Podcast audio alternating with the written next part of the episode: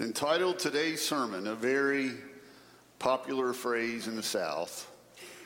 You're not from around here, are you? All right. So uh, you know, sometimes we usually if, if, if somebody's asking directions, um, you, you hear them say something, they don't just quite say it right. Uh, it, it's always funny when, it, in a lot of the movies that are out there, are the fish out of water movies, right? Beverly Hillbillies, that's what it's formed on, fish out of water. Like, it's always funny to watch somebody be put in a situation where they just don't fit, okay? And so, uh, uh, somebody taken from poor to rich or somebody from rich to poor. There, there, are tons of movies that way. Sitcoms are based around that. Everybody makes fun of people who aren't like them. That's, that's what we make fun of. We rarely make fun of people who are like us. That's just our natural tendency to get in a group that looks like us, thinks like us, acts like us, votes like us, lives in houses that look like ours. That's what we do. Everybody makes fun of somebody. It, it doesn't matter. So I, I put a little online thing yesterday because I've heard it before uh, just talking to some people over in Brentwood, like, oh, you live over in Murfreesboro. Do you have cows in your backyard? I mean, did you know people from Brentwood said that about you? Did y'all know that?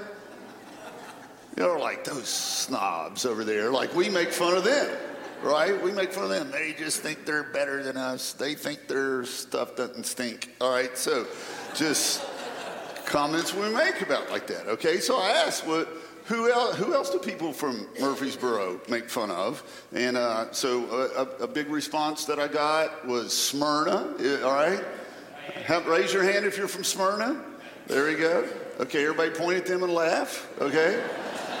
And then I asked, well, who do people in Smyrna make fun of? And the answer I got that was, what, what? Antioch, that's right. right. People from, like he already knows. Like, well, of course, it's the Antioch people. Uh, what, do Antioch people, who do they make fun of? Do we look at Woodbury? Somebody said nobody. That's the bottom of the thing, right? Woodbury. Uh, I asked somebody from Woodbury, who did y'all make fun of? DeKalb County, County is what they said. I'm probably not even saying that right.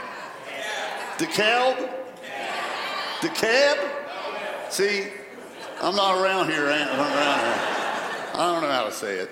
So, uh, but we do. We always make, especially like city, make fun of that circle. That circle makes for those live in that circle. So, me, I, I just got to tell you, like, I went to the place when I came home from the hospital, my first home, that it literally was the end of the road. There was nobody else that we made fun of. We might call other people snobs. When I say we, I was out there at three months. Um, but when, when I said the people who lived in that area, all they could do is make fun of people with money because it was then. Like the, this, this is hard for a lot of people to understand. Uh, my first place I went to had an outhouse. Okay, I, we had to go outside to go to that. How many were raised in a home at any point in your life where uh, your, your regular place of living had an outhouse? Raise your hand. All right, there's a lot of hands. Look around that. Okay. All right, now just probably be more in the next service. How many of you have never used an outhouse at any point in your life? Raise your hand if you've never had to use one. Okay, well, a lot of you, a lot of you have used one. Uh, so good for you. All right. How many of you have uh, utilized that outhouse in weather such as what we had this weekend? All right, a few hands went up for that.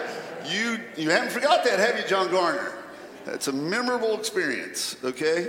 Uh, we literally, we were at the end of the road. Now, uh, there was a recording, I think I've shared this before, that my mom had on a cassette tape, which a lot of people don't even know what that is, okay?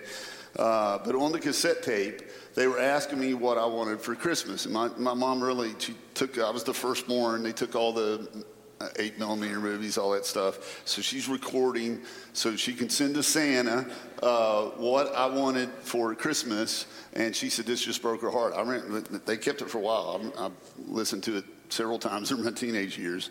Um, and said, What do you want? And, and I said, I can get anything I want? Yeah. I want a pair of shoes that don't have holes in them so my feet don't get wet. That was the only thing I wanted from Santa when I was even three or four years old. So that, that, that's what I was born into, okay? Now, after my family came to Christ, it's amazing how your family can flourish when you're not spending a lot of money on beer every month, when half your income, or weed, or whatever they spent their money on. Uh, but not only that, when, when your life's in order, you do a better job, you get along better, like you can just flourish. So I'm not preaching a prosperity gospel, but we literally went from the poorest of the poor mom being raised in that house, she, she, told me she ate ash. She was so hungry at some points in her childhood that she ate ashes um, just because she thought she could eat those. She was just that hungry. Um, but we went from that when I was young to modern equivalent of my parents made by the time I was in high school, three to four hundred thousand a year. So I went from literally being one of the poorest at my school to one of the most affluent at my school, to the point that when my senior year, the kids would make fun of me because they said, Willis, you got the most expensive car out in the parking lot. My parents bought a new car and let me drive it to school every day. Um, and they would make fun of me because I had new clothes all the time. I'm like, y'all don't know what I came from. You don't know it. so my mom and dad always wanted to make sure I was in the nicest because it was kind of a rebound from what we were born into. My, my younger sister's six years younger than I am, and she doesn't remember the first four homes we lived in. I can remember all of it except the first. And uh, I don't remember the outhouse house. Uh, but uh, what I'm saying is, is when you grow up like that, for all the people in here who raise their hand that you lived in a house that had an outhouse at a point in your life, that affects you the rest of your life. You can't take those glasses off and not see the world through those lenses at any point in your life. I will never forget the situation into which I was born. It affects how I view the world, and I must admit, it affects how I've always led my youth group or my church. And when we come to the book of James, I just want you to understand this. It hits him exactly the same way. Let's remember, he was born into poverty. Uh, but not only that, he came from the town that everybody in Israel made fun of. He was from out back. He was from DeKalb County. Like, he was from the smallest town in DeKalb County, the unincorporated. I'm still probably saying it wrong, all right? Why? Because I'm not from around here. I still have a hard time saying the Rutherford County. Like, I, I, I still don't think I say it right, okay? Um, but I, I, want you to see what the Bible teaches. We, we read a lot of times about Jesus' upbringing, but just remember, Jesus is, when you, whenever you read the book of James, just remember Jesus' upbringing was also what? James's upbringing. In fact, it was probably a little tighter as James came up because you had all you had at least six siblings in there living together, uh, all those mouths to feed. At least with Jesus, they only had one mouth to feed. Uh, when, when first hearing that uh, Jesus was a prophet. And they said, Well, where's this prophet from? And they were like, He's from Nazareth. And Nathanael's response can, can anything good come out of Nazareth? Can anything good come out of Smyrna? Can anything good come out of Antioch? Can any, that's what this was. And Philip says to him, like, man, well, just come and see. Come and find out for yourself. They were raised in the Galilean region. It was, even though it was north of Jerusalem, it was considered out in the country. Peter is speaking one time at, uh, while Jesus' life is on trial, and the bystanders came up and said to Peter, Certainly you too are one of them, for your accent betrays you. This was something negative about like they hear the way he talks and they're like, "Oh, that betrays you. You're you're not from around here, are you, you Galileans?" Peter and John are appearing before the Sanhedrin, making the case for why they're preaching Jesus in Acts chapter 4. And it says when the when the judges saw the boldness of Peter and John and perceived that they were uneducated, they were just common men. Like they heard them speak and they were doing a really good job and they were like, how could these country hicks make such a great argument from the Hebrew Bible? How are they doing that? And then it said they were astonished that these country hicks, these guys that lived out back of the outback, they couldn't believe it. And they recognized that Peter and John had been with Jesus. Now, Jesus had the PhD. That's what you called the rabbis back in the day. That was like, like saying doctor, professor, so and so. They recognized that about Jesus, but all the disciples he chose, they didn't have the credentials. They didn't have even a college education, let alone a PhD. And so they're, they, they're saying something is different, but it's strange that you grew up in the country like you did, but yet you're well educated. I, I, I, don't know how many of you have ever faced this. If you leave your area and go somewhere else to be educated, um, I went to West Virginia University, but I was from southern West Virginia. And so sometimes the people from New Jersey, the girls would say, Oh, your accent's so cute, okay? Like, that's not what you want to hear when you're 19 years old. Um, when I was in seminary, my first semester, uh, I'm in a Greek class, and a grader would always grade our exams and give them the, prof- the professor would pick them up before he came to class, and they always had to, they passed out everybody's exams except the top three in the class.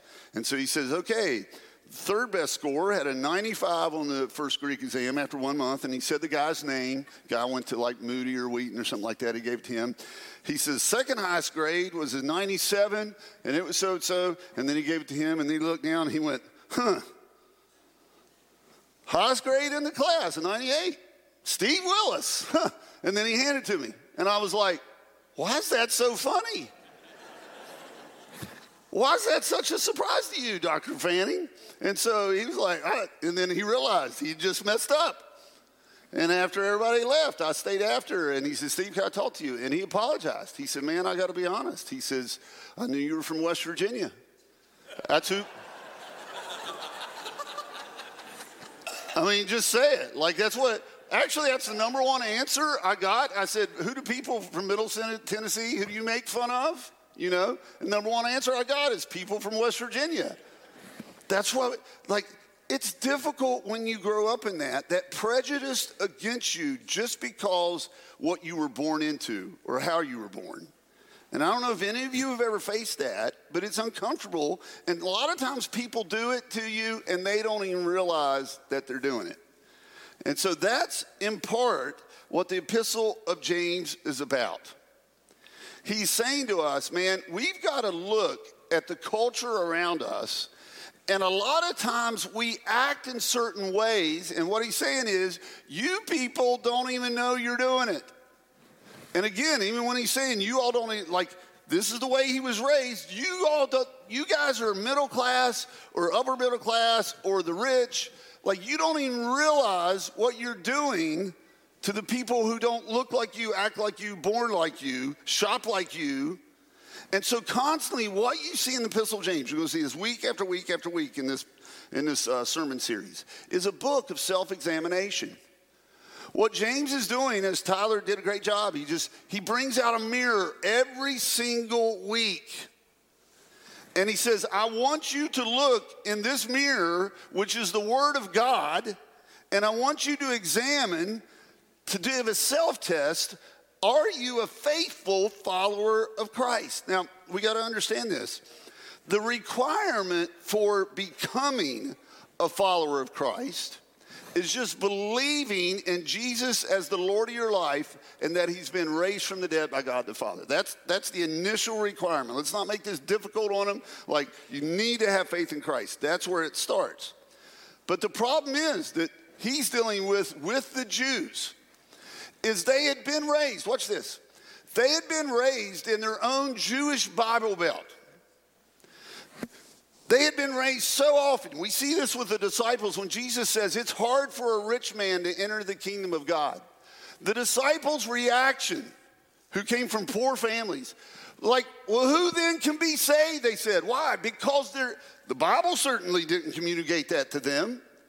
A, a, good teaching of the Old Testament scriptures wouldn't have communicated that it's easier for the rich to get in heaven than the poor. But Jesus is teaching actually it's the other way around, guys. And they're like, how is this possible?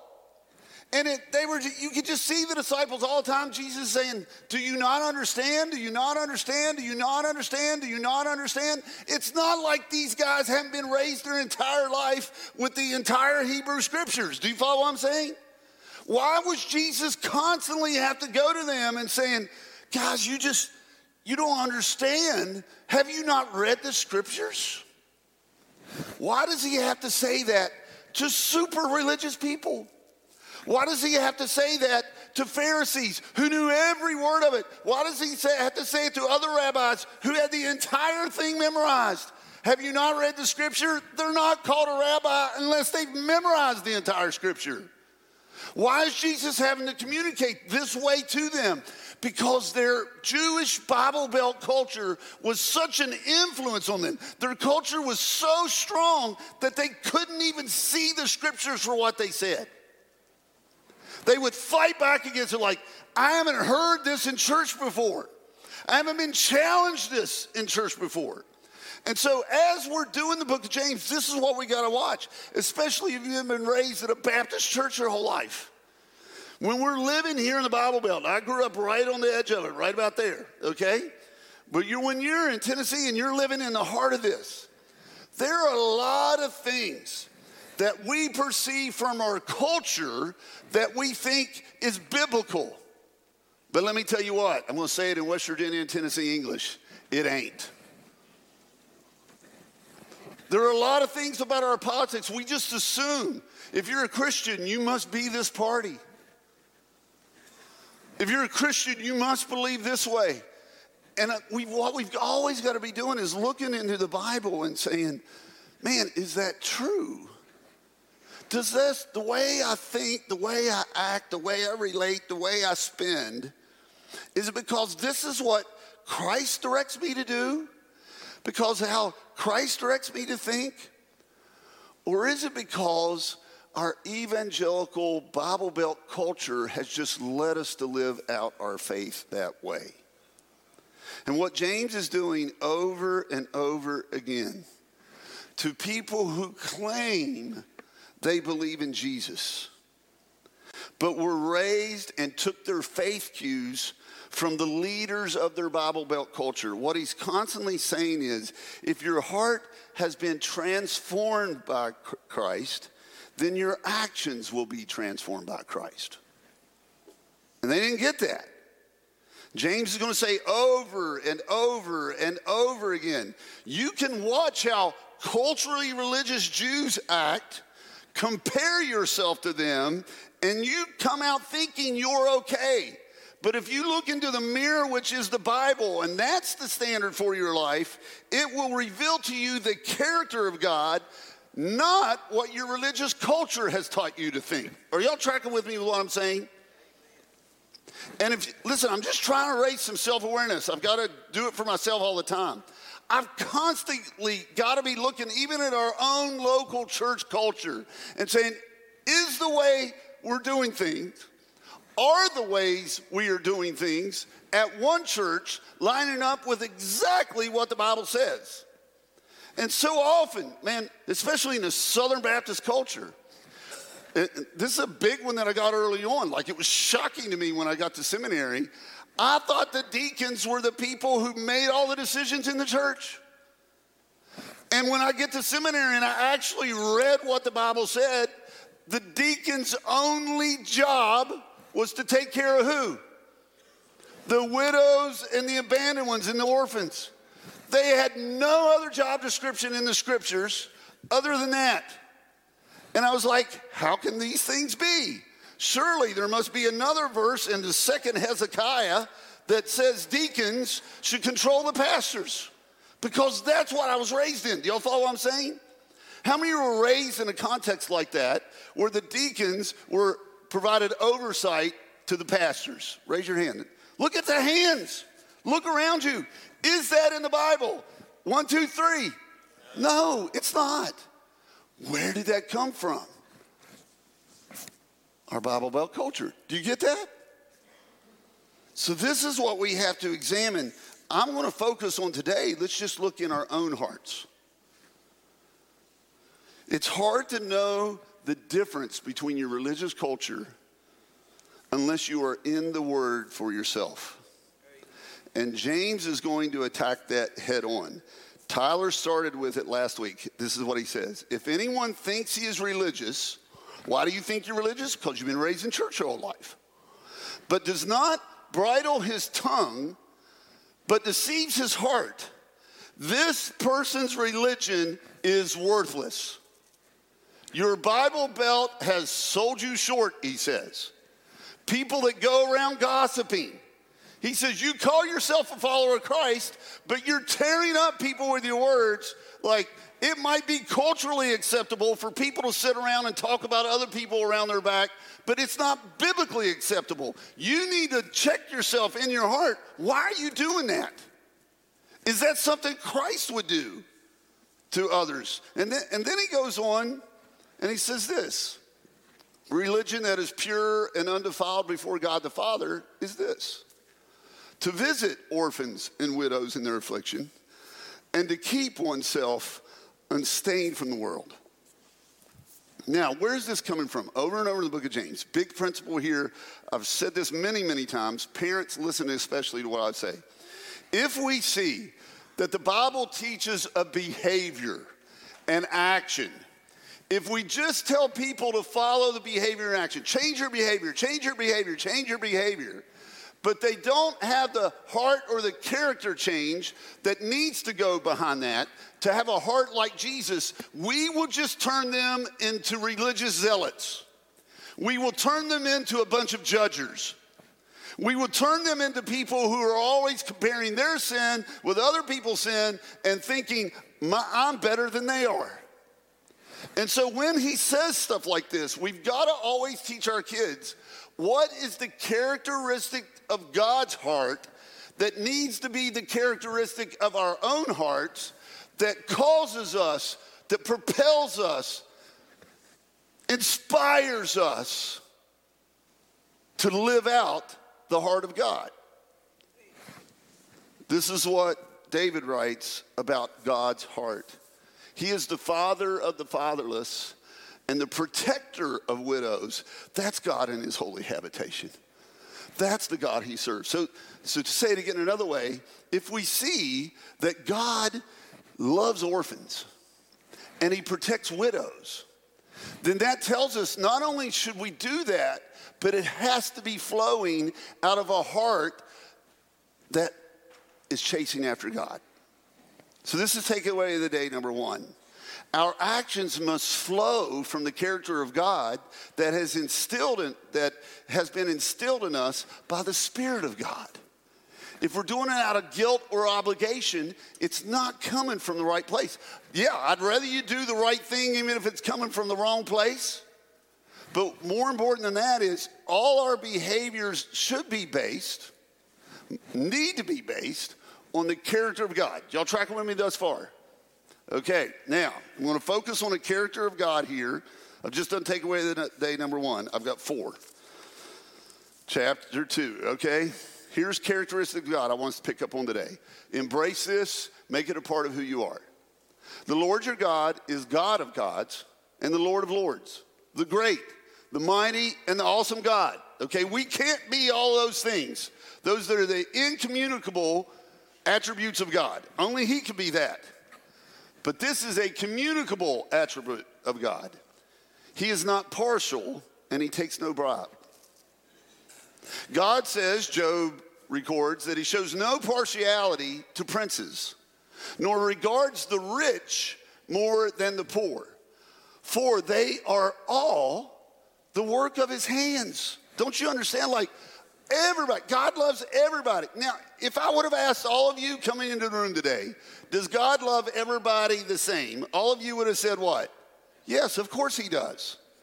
But the application of this principle, James is going to get to here in just a moment. Um, Second Chronicles, read, the fear of the Lord be upon you. Be careful what you do, for there is no injustice with the Lord, or partiality, or taking bribes. To say again, we will not show favoritism or show partiality if we have the fear of the Lord. This is something God really doesn't like. Paul writes, God shows no partiality. He later writes, he says, from those who seem to be influential, the rich leaders of the local congregation there, he says, what they were makes no difference to me. Why does Paul say this is true of his character? Because God shows no partiality. Like, I didn't go up to Jerusalem, to First Baptist Jerusalem, trying to impress all the bigwigs, because honestly, I don't care any more about them than I do everybody else in the congregation. Doesn't matter to me. He says, Those I say who seem to be influential, they added nothing to me. People were just like, look at me. I need power. I need influence. Why didn't he tell me this? Like the people who want that influence, the people who want power, the people who always want to be saying, give me influence, listen to me, do what I'm telling you to do. Look what Peter says about the Gentiles. He says, Can anyone withhold water? For baptizing these people. These Gentiles are coming to faith. They're speaking in tongues, just like on the day of Pentecost. Watch what he says. They have received the Holy Spirit just like we have. Here's the principle of the character of God. This is a big one. This is a big one. You ready for this? Take away the day number two. The devil promotes division based upon our differences. Christ followers promote unity based upon our similarities. Do you get that? What does that flow from? The character of God. He loves everybody the same. The devil's always, like, just watch the evening news. 90% of it is promoting unity in a country. Isn't that right? Everybody they have on there is just two divisive people trying to create a more divisive society. It's on your social media feed. I'm warning you about this now because election year is coming. And the devil's not going to do any more than he can to try to get us to draw lines. So James writes this he says, My brothers, show no partiality as you hold the faith in our Lord Jesus Christ the Lord of glory. This is a command. Don't show partiality. Now, this past weekend we had a holiday. We were going to get it whether we liked it or not because all the snow came.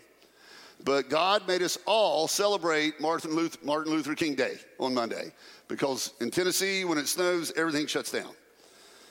I had a dream that we'd be stuck home for a week. That, that's the theme of this week. But I, I, want you to listen to one of my favorite excerpts from my second favorite speech that he gave. He says, I have a dream that my four little children will one day live in a nation where they will not be judged by the color of their skin, but by the content of their character. And the fact that I say that to you today, we being people who are just 90 miles from the birthplace of the Klan, all of you would walk in today and say, Man, I totally agree with Dr. King's words there. I buy into that. I accept that.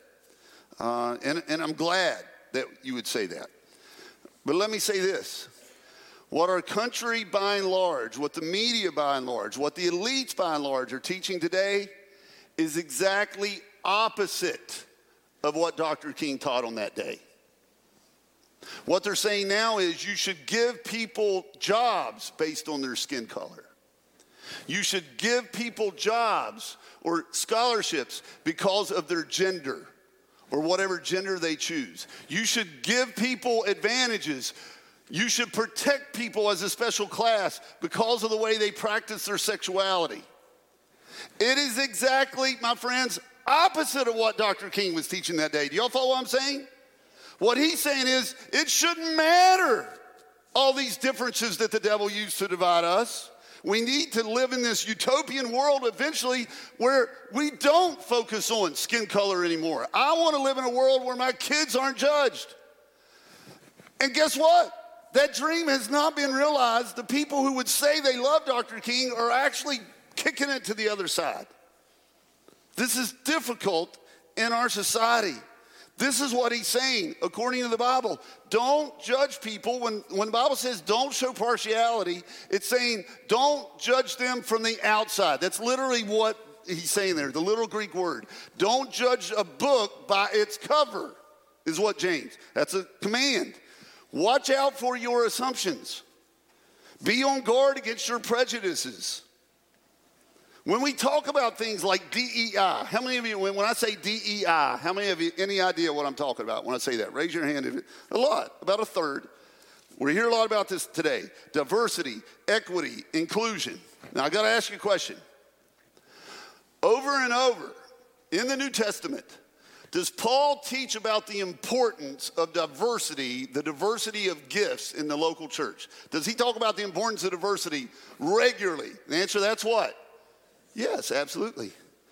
Does he does, does the Bible over and over talk about when someone's beaten down, that those who have power, who have resources, should help them up so that they're on a level playing ground with other people. Does the Bible talk about that over and over again? Every mountain be laid low, every valley be raised high. Does the Bible talk about that over and over again? The answer that's what? Uh, y'all acting like you're not sure. Do I just need to get a Bible, bunch of Bible verses on that? You're like, well, I'm not sure where you're going. This might be a Democrat speech. You're afraid to say yes. I just want you to, like, I got to catch you here. That should have been when I said, man, does the Bible talk about equity? Does the Bible talk about raising people who are poor up so their kids have the same chances that the rich kids had? When I asked that question, it should have been a yes. Don't hear what I'm saying? But you're like, yeah.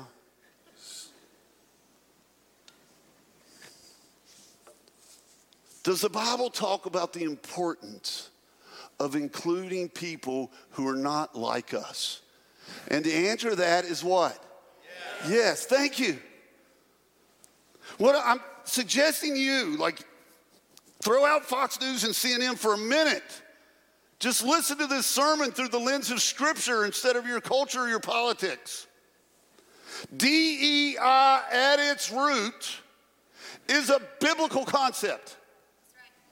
It's just we've got people on the far left who are trying to change it from doing it from something that comes from your heart to become something where we're going to do it from the force of the government. In other words, we're going to be legalists about this, just like the Old Testament Pharisees and Sadducees were legal. We're going to force you to do this instead of working on your hearts. Do y'all follow what I'm saying? And it's got to the point that evangelicals, when I, I, just watch on TV, they're like, oh man, we got all this push toward diversity and equity and inclusion. Like this is going on, our country's going to hell or whatever. That's the Bible, my friends.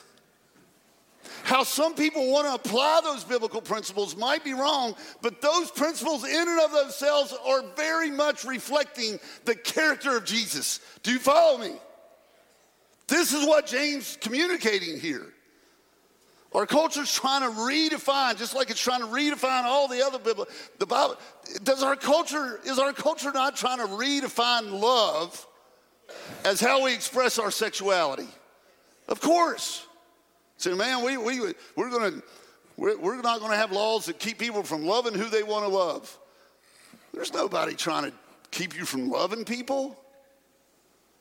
They're trying to redefine what these terms means. And those don't flow from the gospel. Whoo, I'm preaching.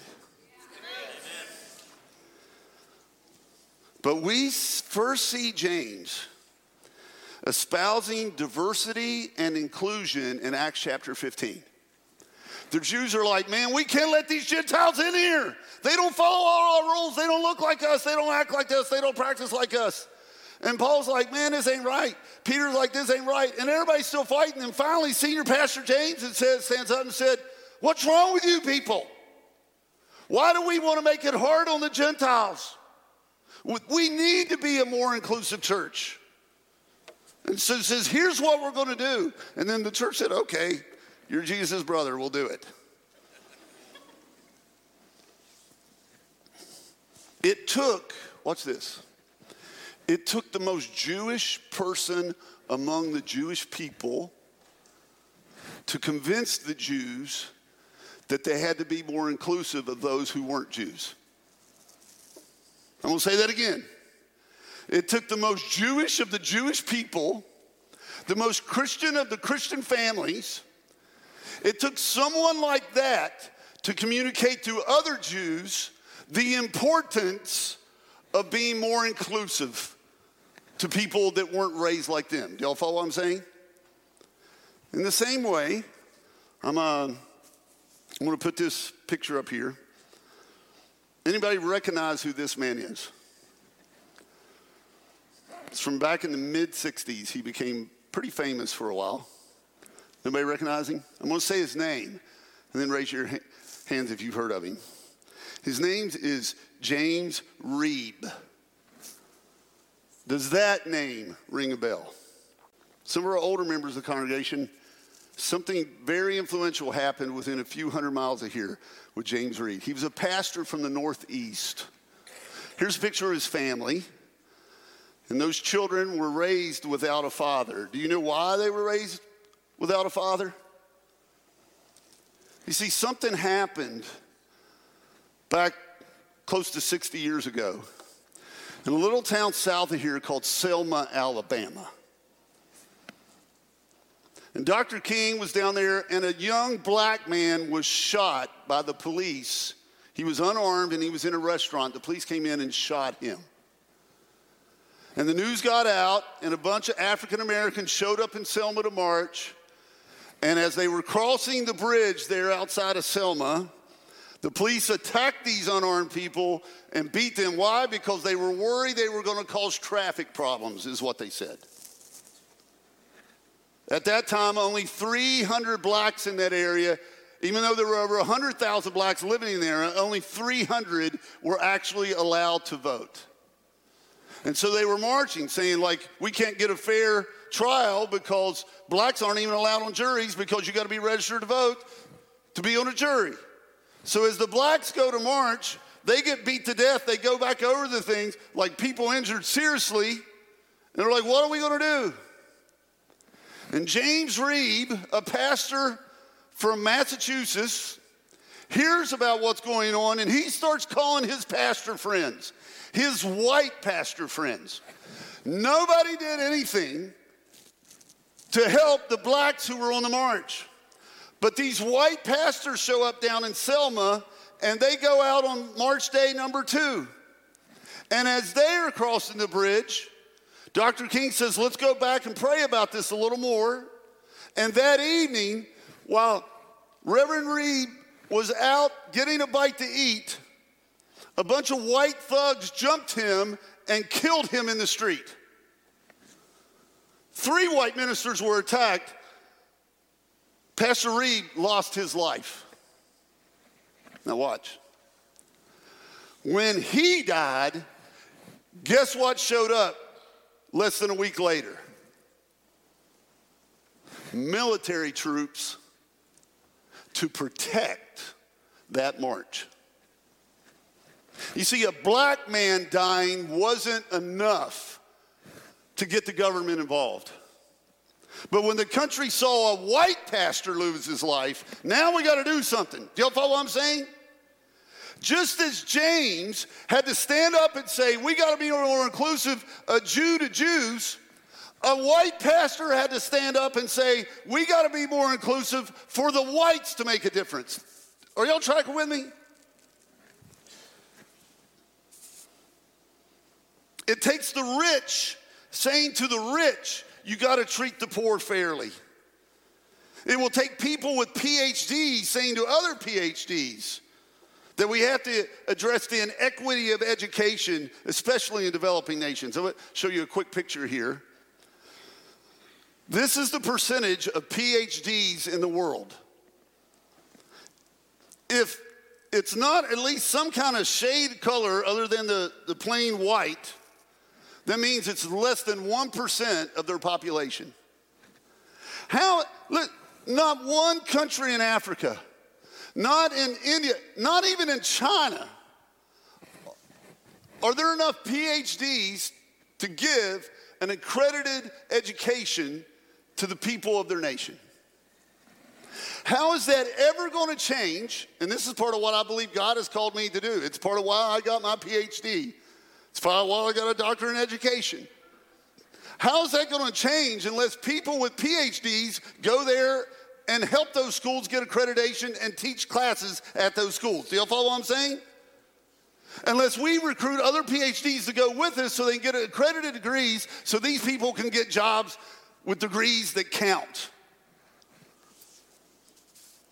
People of like have to, listen, that's part of you tithing my time for me serving on the mission field. You tithe your pastor to make a difference in nations such as these. What's the end game that I'm talking about here this morning?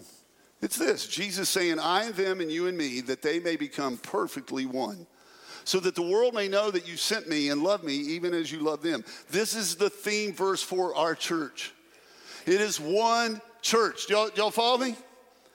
And the, listen, I, I say this in the context of it'll be really easy when you have different campuses to say, well, this is how we do things at Calvary and do us and them.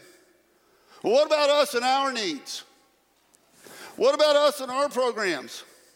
For people of Barfield to say, what about the way we want things to be done here? What about the way we want the budget to be? And unless we all love each other the same, unless we're all looking at each other as one church family, the devil will promote division when Christ's job is promoting unity. And let me tell you what this you want to know how the devil is speaking to you?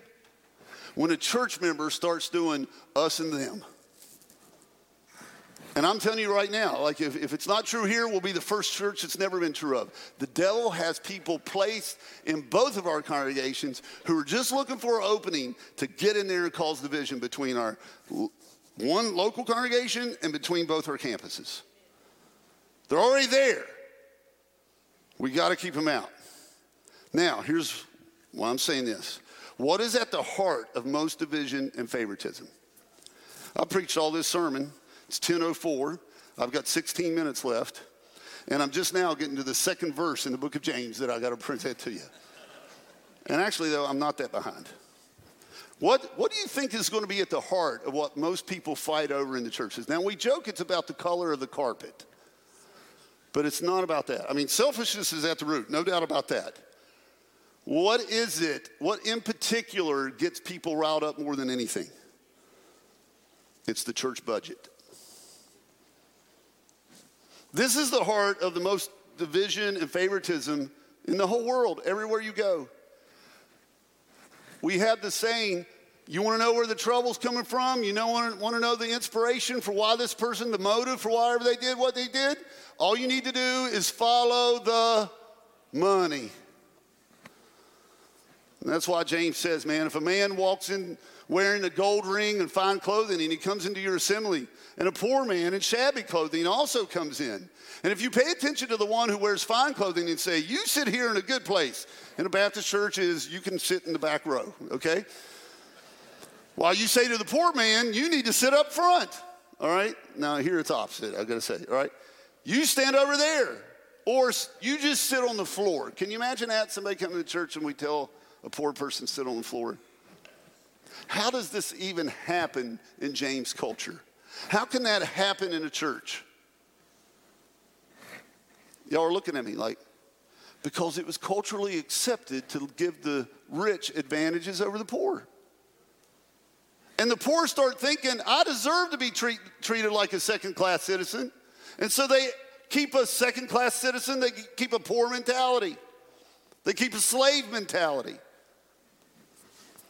He says, Have you not then made distinctions among yourselves and become judges? What's this. If you're prejudiced against somebody because of their money, because of their race, because of their gender, if, if you're prejudiced against them, when you prejudge, you follow? That is what kind of thought? Evil. That's evil, my friends, if we do that. So if it crosses your mind, man, they're driving a nice car. We need to make sure we talk to them. We need to make sure we get a visitor card from them. We need to make sure we give them it. We need to make it like if you're treating anybody differently because of the way they dress, because the way they look, good looking, not so good looking, if you're treating people differently because of the money they may have, if you for any reason whatsoever, it's evil. It's coming straight from the pits of hell. Now, Understand, who's this coming from? Brother Jesus, who knows all about it. What do you think, James? What do you think happened to James when he was a young man and he came into the synagogue? Where do you think James got to sit? Are y'all just looking at me? I'm coming at you too hard. Is that what it is? Where do you think they told James to sit when he was 24 with his family? In the floor. And what he's saying is, man, those priests, those rabbis who told us to sit in the floor, those people are evil. He's not saying they're inconsiderate. He's not saying they're not just charitable. He says, Those people who made my family sit in the floor, those people who made it hard for my mom and dad to just buy a couple of doves to make a sacrifice, those people who were controlling the, the, the money changers in the temple, those people are evil. You got to call it for what it is. James had no problem for that. He said, Listen, my beloved brothers, has God not chosen those who are poor in the world to be rich in faith and heirs of the kingdom, which he promised to those who love him? This was true at the founding of Christianity. It's still true today. 80% of Christian believers in the world live in poverty. Do you hear that?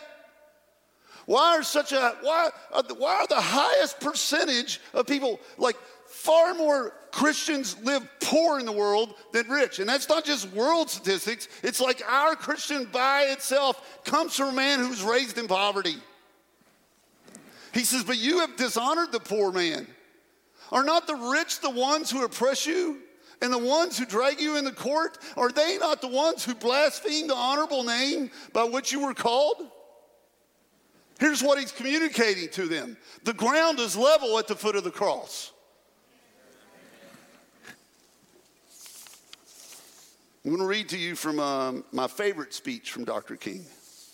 And man, we got to get this. I could spend a whole sermon just on this, these three paragraphs from him.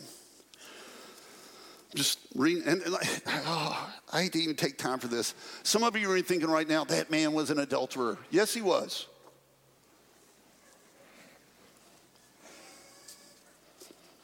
Moses was a murderer. He gave the law. Every time you think about Moses, do you think about him being a murderer? Every time you think about King David, do you think that, oh, King David, man, I can't read those Psalms he wrote. You know why? Because he committed adultery with Bathsheba. not going to read the book of Psalms. Just toss that to the side for a moment and listen to what he said here. This is, he's saying exactly what James is saying. He says the segregation of the races was really a political strategy to keep the southern masses divided and southern labor the cheapest in the land. It was a simple thing to keep poor white masses working for near starvation wages in the years that followed the Civil War. Why? If the poor white plantation or mill worker became dissatisfied with his low wages, the plantation or mill owner would merely threaten to fire him and fire former Negro slaves to pay him even less. Thus, the southern wage level was kept almost unbearably low. One of the lowest in the nations. This is my commentary. During the Industrial Revolution, poor whites and Negroes began awakening to this strategy of the rich, and they began to grow into a voting bloc that threatened the power of the economic elites. To meet this threat, the Southern aristocracy began immediately to engineer this development of a segregated society. Dr. King says, I want you to follow me through this here because this is very important to see. The roots of racism and the denial of the right to vote. Through their control of mass media, never heard of that before, have we? They revised the doctrine of white supremacy. They saturated the thinking of the poor white masses with it thus clouding their minds to the real issues involved. They then directed the placement of the books of the on the books of the South and their laws that made it a crime for Negroes and whites to come together as equal at any levels. Did you get that? We got to find a way to keep the poor whites from talking to the poor blacks. If we don't separate them and get them in two different political parties, we're to lose our economic power. So, this is what I would say. Listen, I'll say again the same thing that James is saying. The devil is always seeking to divide us into fractions. divide us into competing political groups, religious denominations, even within one city, trying to keep pastors from meeting with one another and praying for one another. It's like pulling teeth, my friends.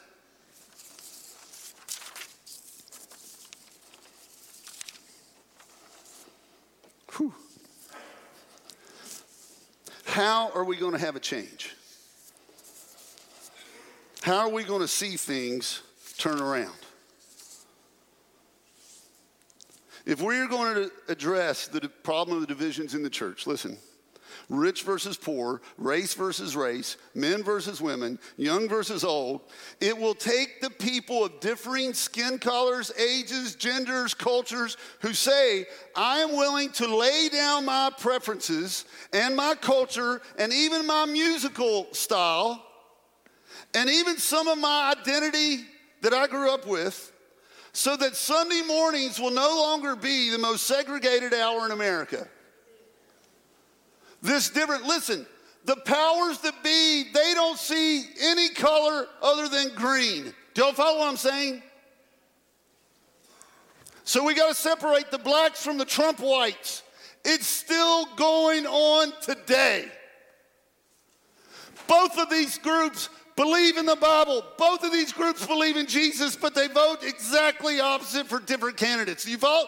How can these things be? People vote against their own economic interest. And they use wedge issues to keep us apart.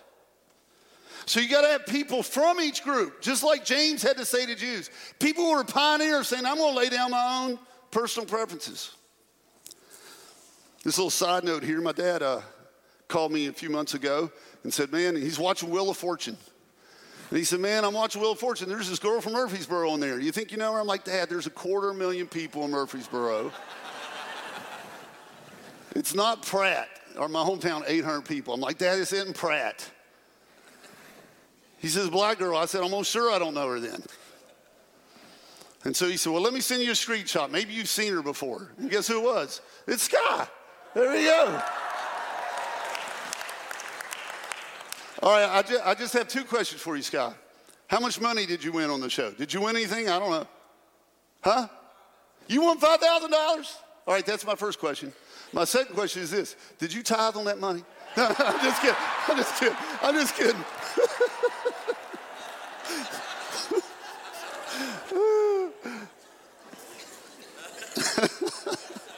hey, but this is why I put this up here today. I've had that picture a long time, waiting for the right sermon to share it.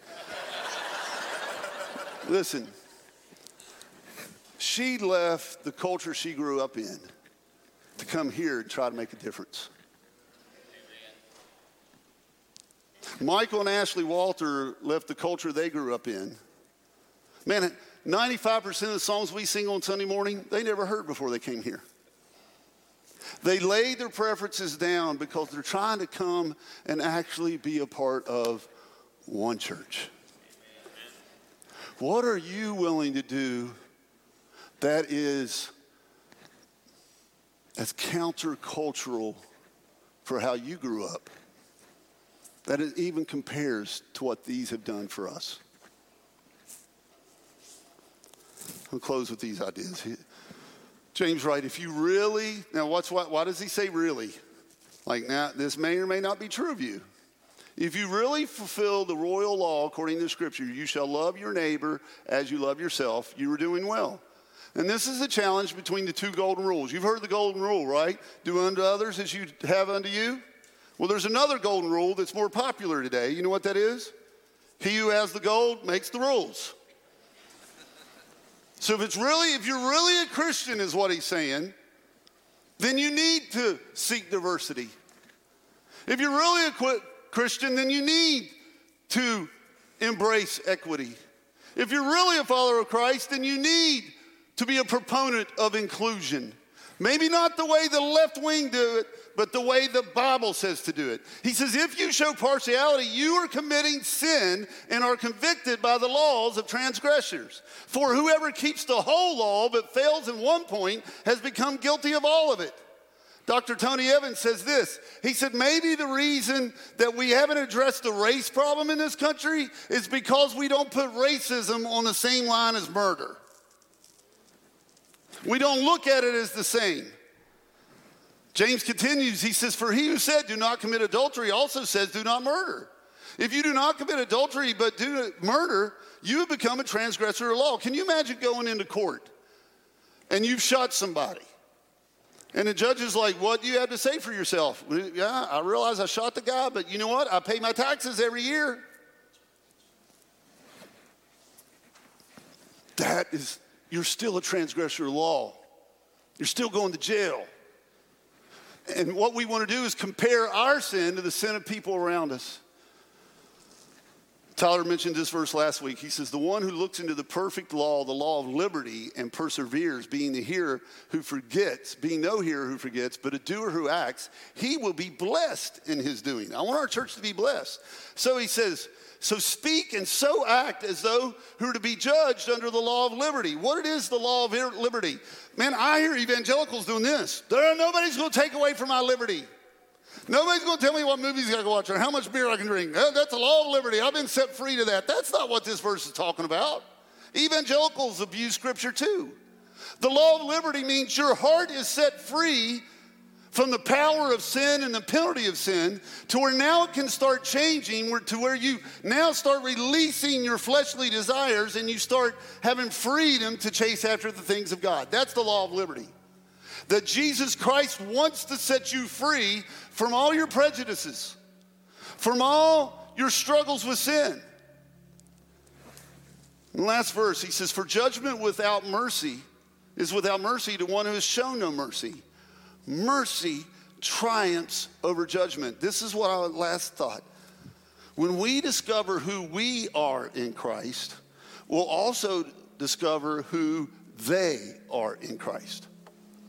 You see, we sing songs all the time, which are good, that remind us who we are in God's eyes. Y'all follow that? We're going to sing one right now like, This is who I am. This is who I am. This is who I am. And what it's trying to teach us is, man, we need to have a biblical identity.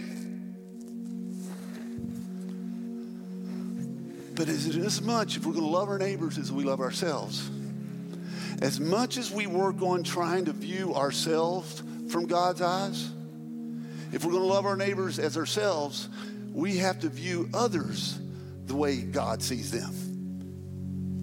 Part of understanding who you are in God's eyes is understanding who, whoever the they is, who they are in God's eyes.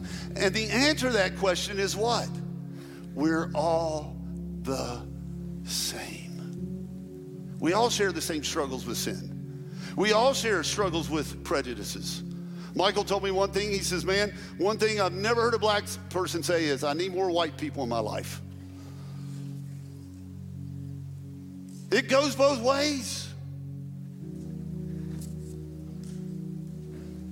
When we discover who we are in Christ, we'll also discover who they are. And so, whatever you are seeking for yourself and your family as a follower of Christ, we must seek it for others.